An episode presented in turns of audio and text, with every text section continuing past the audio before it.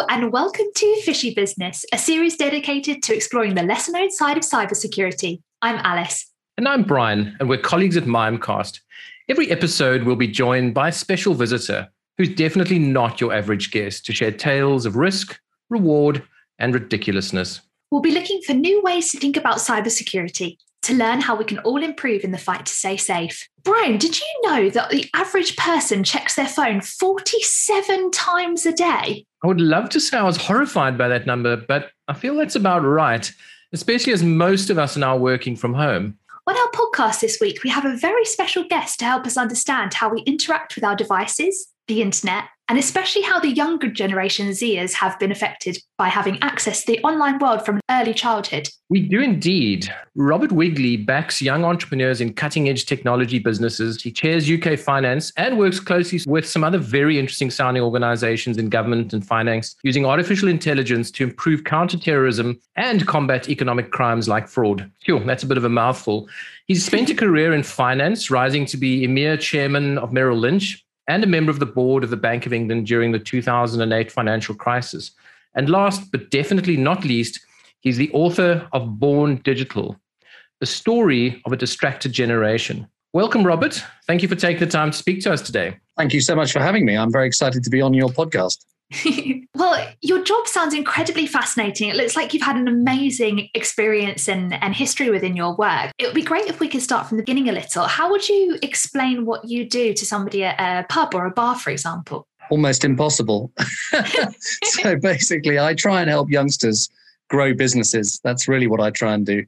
And when I'm not doing that, which is most of the time, I do chair this organization called UK Finance, which represents the banking industry in the UK. How did you get into that line of work? Would you be able to tell us a little bit about your career up to today? So, going back 30, 40 years, I qualified as an accountant. I then went into banking, spent 25 years there, rising in the end to run this huge organization, uh, Merrill Lynch, in Europe with 9,000 people in 23 countries and about a half a trillion dollars of gross assets on the balance sheet and a lot of stress. And at that time, I was put onto the board of the Bank of England just in advance of the financial crisis by, by invited by the Prime Minister try and help the bank work out what to do about the impending crisis. And then I left banking after the crisis. As I say, for the last 10 years, it's been a big focus on young entrepreneurs.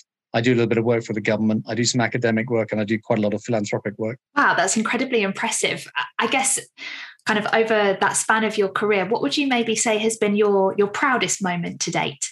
Oh, uh, that's easy actually. When I was 16, I was managing director of a little business as part of something called Young Enterprise, which is a scheme you do at school where you kind of run a business in your in your spare time. I won the national competition two or three years later, I mentored some children from a school in uh, in Keynsham near Bristol, where I was working, and they won the national competition. And the reason this is such a good story is that on the way back from the competition, they said to me, "Listen, you've had this great experience. We've had this great experience, but there are many schools in the UK that don't have a young enterprise company. How do we make sure there's one in every school?" I said, "Easy. Let's write to the prime minister." Well, bearing in mind I was 19 and they were 16, this was kind of maybe a bit precocious. Anyway, I wrote to the prime minister, and slightly to my surprise, she replied. This was Mrs. Thatcher to say, come and see me next week. So we did. And we presented the scheme to her and we left that meeting with her wagging her finger and handbag at a bunch of middle aged men saying, go make sure there's one of these in every school in the UK by the end of next year.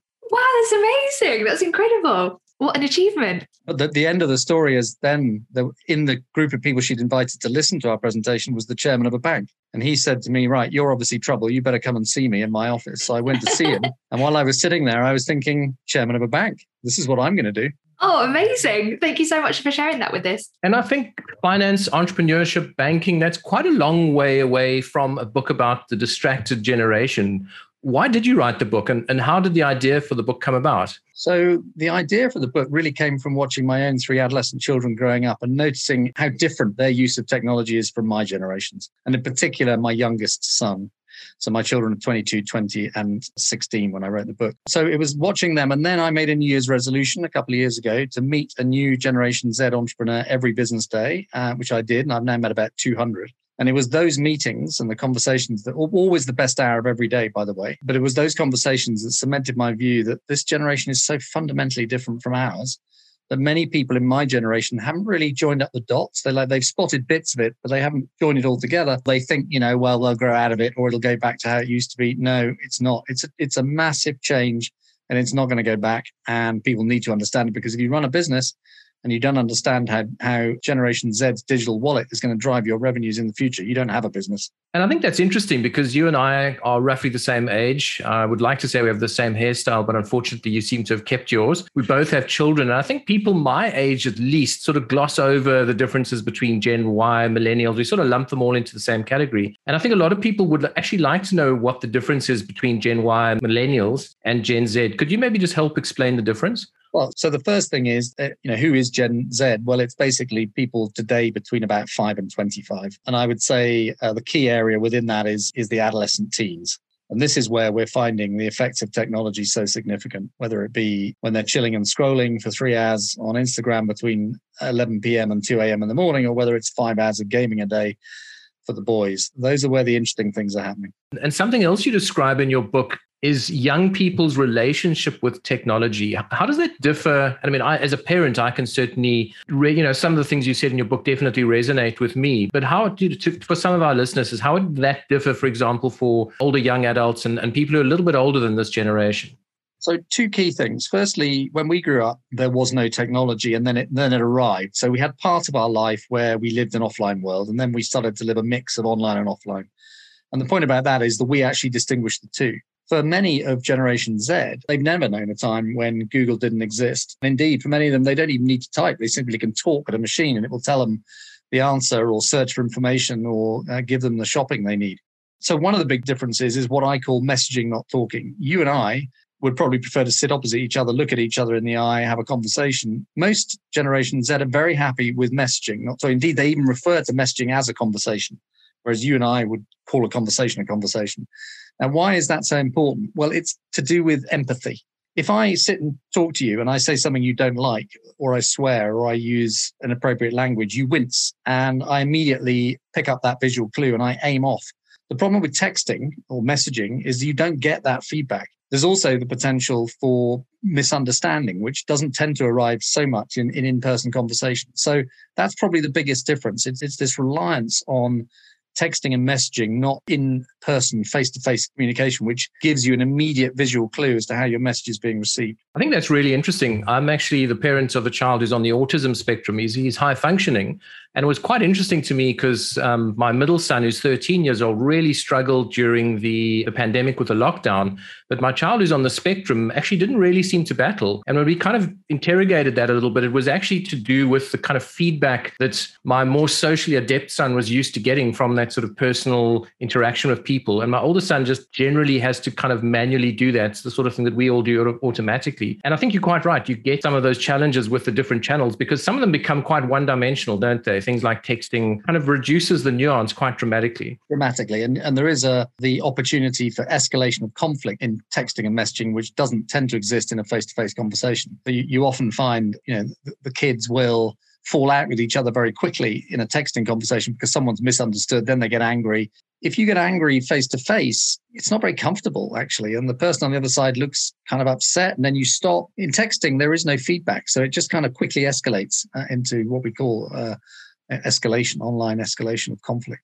I think the problem is uh, the only thing you have at your disposal is capital letters, and they're not really that effective. Something else you you get into quite a bit in the book is the concept of internet addiction, and you kind of explain that as being that the digital world for some people is superior to the one that they inhabit offline. Does that actually mean that that people of this generation are becoming detached from the real world as, as a consequence? Well, let's take a couple of examples. And I don't mean to single out any particular company, but let's just take Instagram, for example, right? Kids have a slight tendency to compare their average or worst self with everyone else's best self anyway, right?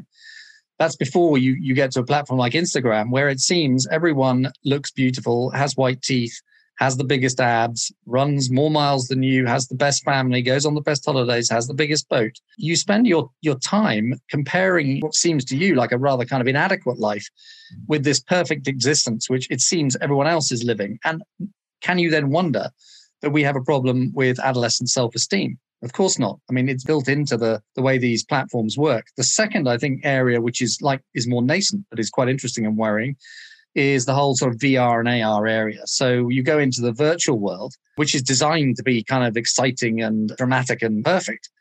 Um, and actually, there are sort of particular variations of that. Let's take porn, for example. You, you could have in the VR world porn with someone you like the look of, and you can superimpose their face onto a, onto a film, making that experience perfect for you. You can decide exactly what you want when you want. Okay.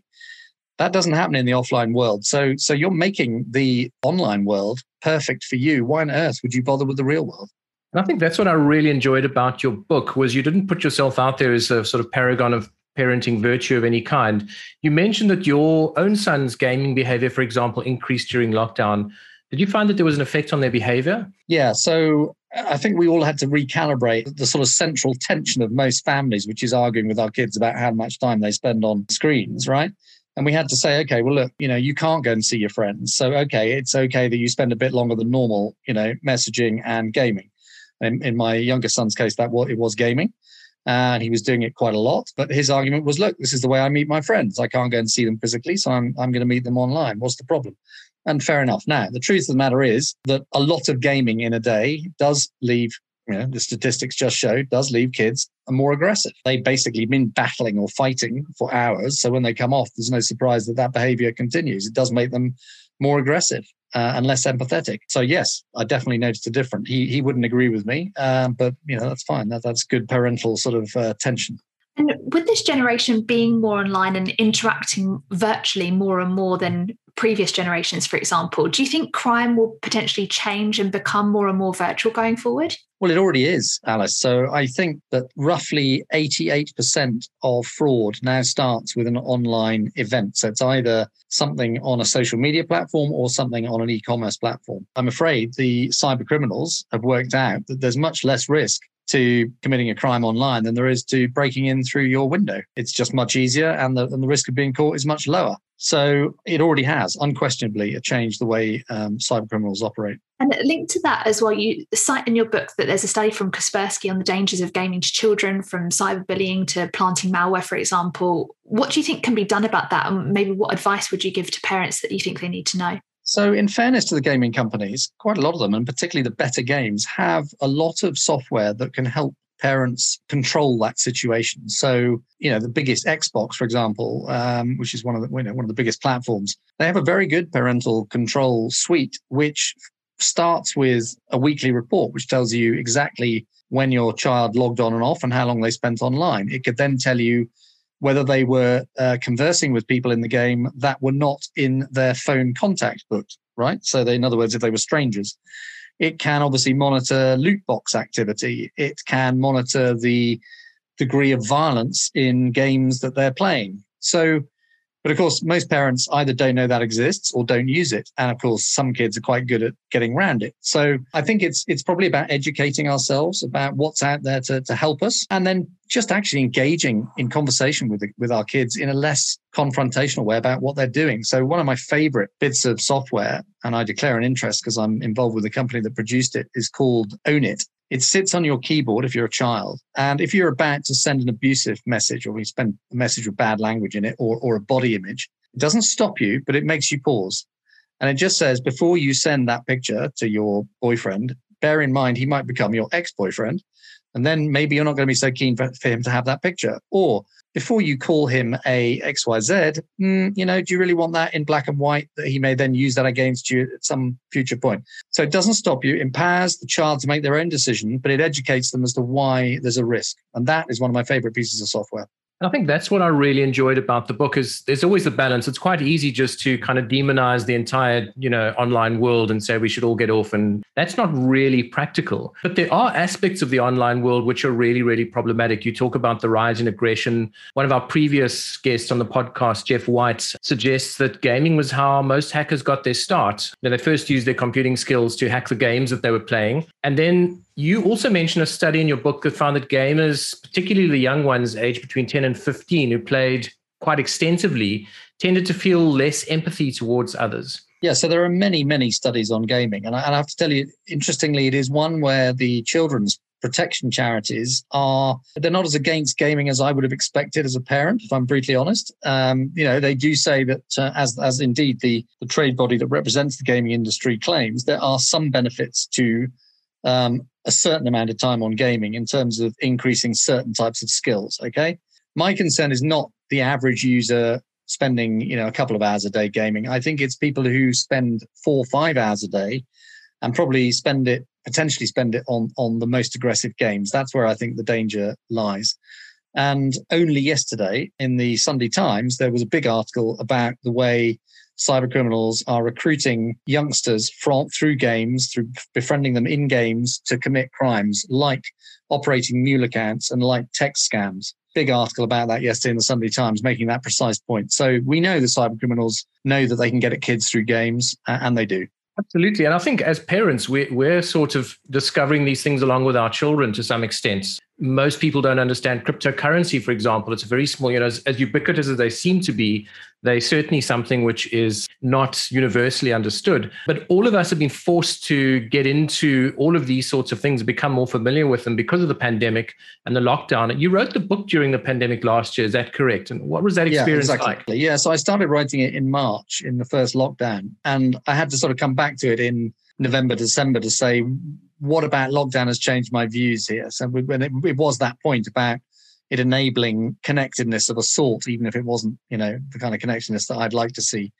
So yeah, definitely, definitely slightly recalibrated my view, but I think we're rapidly going back to quotes, you know, nearer normal. And so we will get back to all these areas where I think in, in unintentionally technology attacks the places where empathy can be developed, whether it's face-to-face conversation, whether it's conversation at work, whether it's meal time, communal meal times, which by the way, also massively on the decline because youngsters prefer food on the go, grab and go options, uh, or very light food service kind of restaurants. Um, so the traditional places where you and I developed empathy as we were growing up uh, don't happen so much because technology interrupts that natural flow of conversation. And I think, Bob, there you make a very interesting point around, you know, we're hopefully now making that move back towards normality or our new normality. And we're now looking into, okay, what does that workplace look like? Are we going to have the nine to five like we did previously? Is there going to be more flexible working?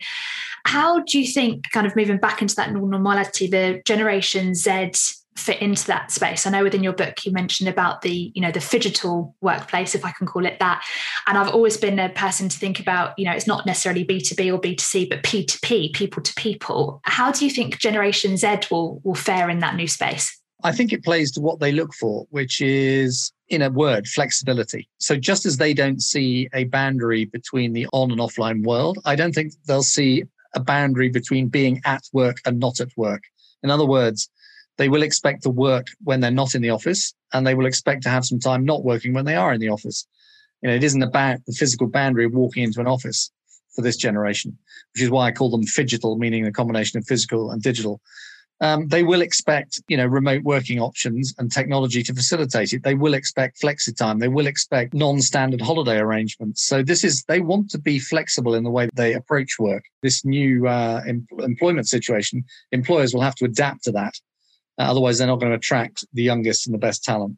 In the book, you talk about companies fighting a battle royal for our attention, especially when they market to the younger generations.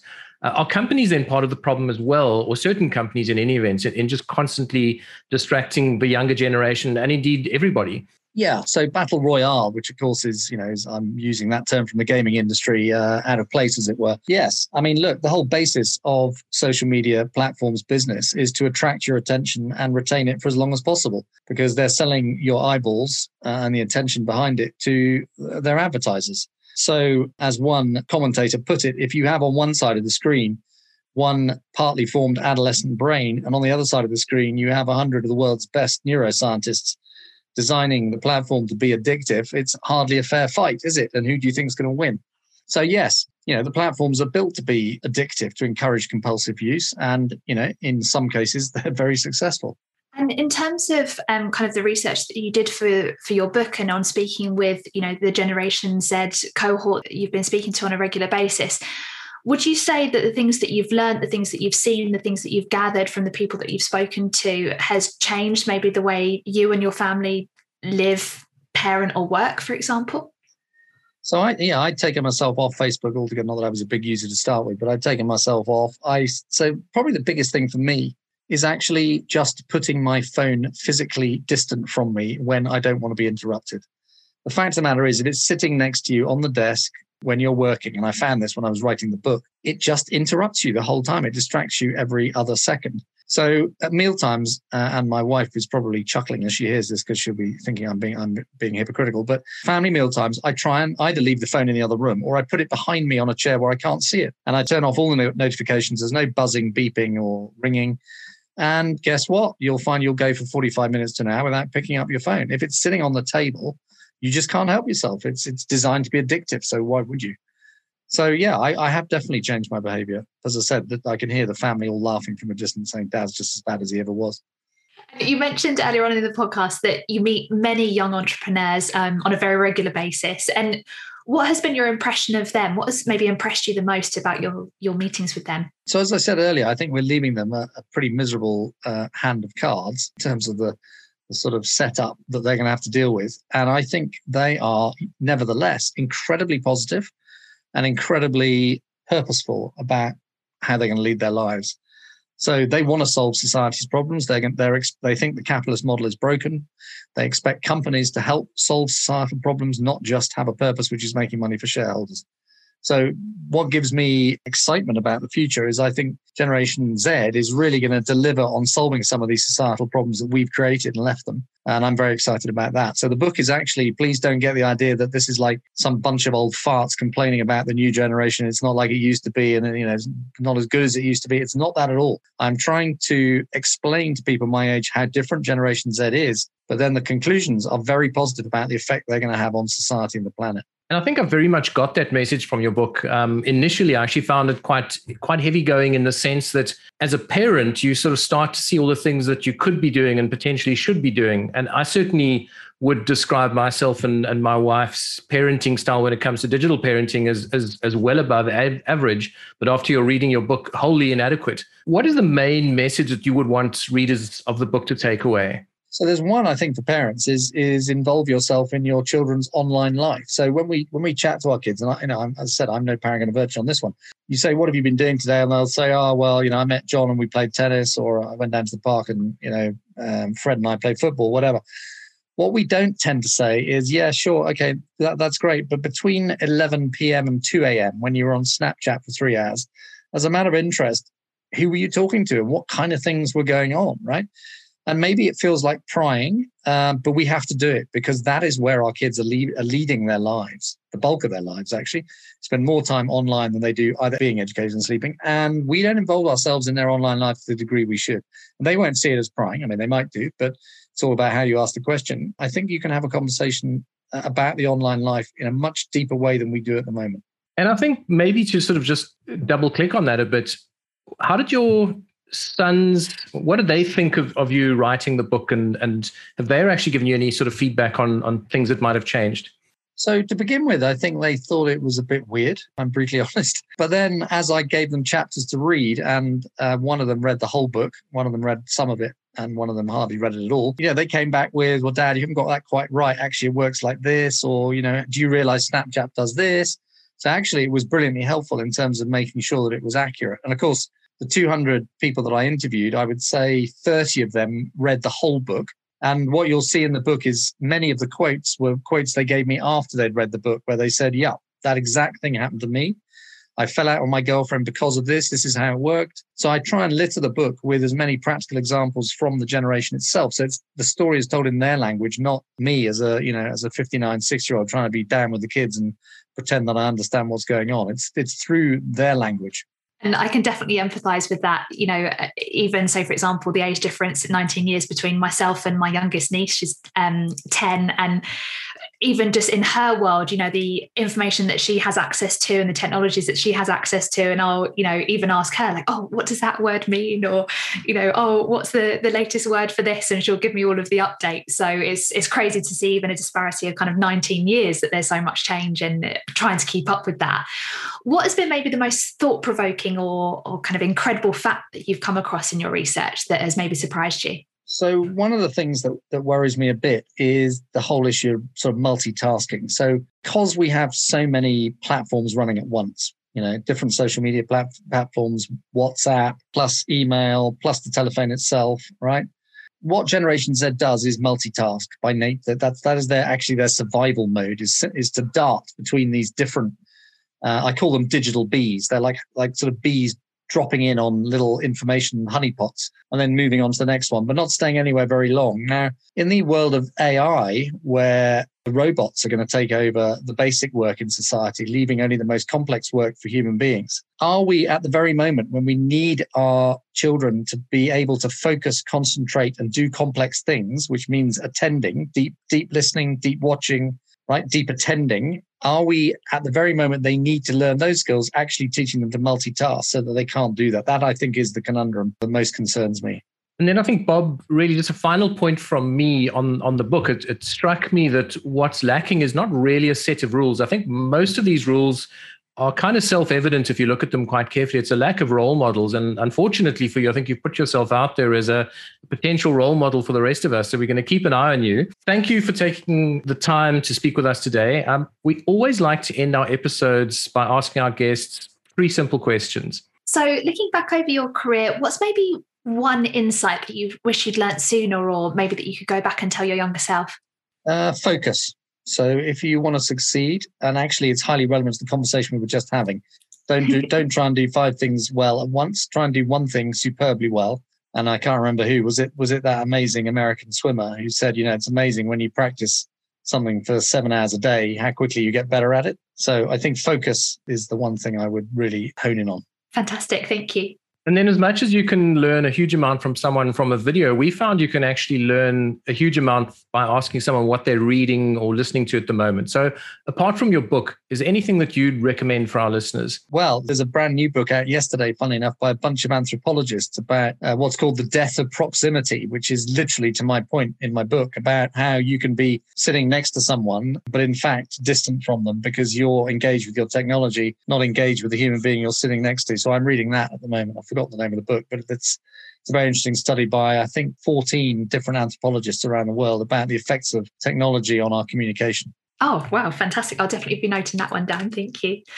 And looking more towards the future, this time next year, where do you think we'll be with tech and regulation and, and what trends are you spotting? So, really good news here. I think uh, the UK government has got the bit between its teeth on trying to rein in some of the worst offenders. So, they are bringing in this year the online harms bill. Think of this as health and safety legislation for the digital world. So we had the industrial revolution, we had lots of dangerous machinery, people working in factories. It took a long time for there to be legislation to force employers to protect their employees against the machinery and accidents in the workplace. Well, we've had a very rapid rise of technology and we have no regulation to make the big techs responsible for any harms they cause. It's coming. It's called the Online Harms Bill.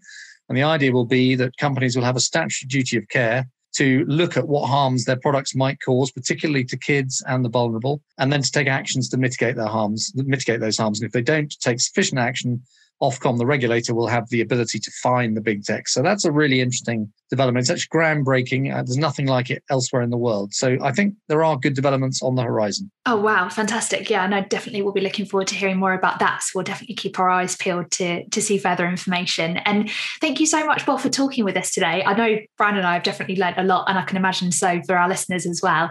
Do you have any final recommendations that we maybe haven't covered? If you if you're interested in the book, it's it's www.robertwigley.uk. Oh, thank you so much for your time today. And definitely thank you as well to all of our listeners for joining us on this week's Fishy Business. It's really been a pleasure to have you with us. If you have enjoyed our podcast, please do leave us a review on Spotify, iTunes, or wherever you're hearing this. And feel free to follow us on Twitter at Mimecast if you'd like to learn more about what we discussed today. Thanks, everyone. Until next time.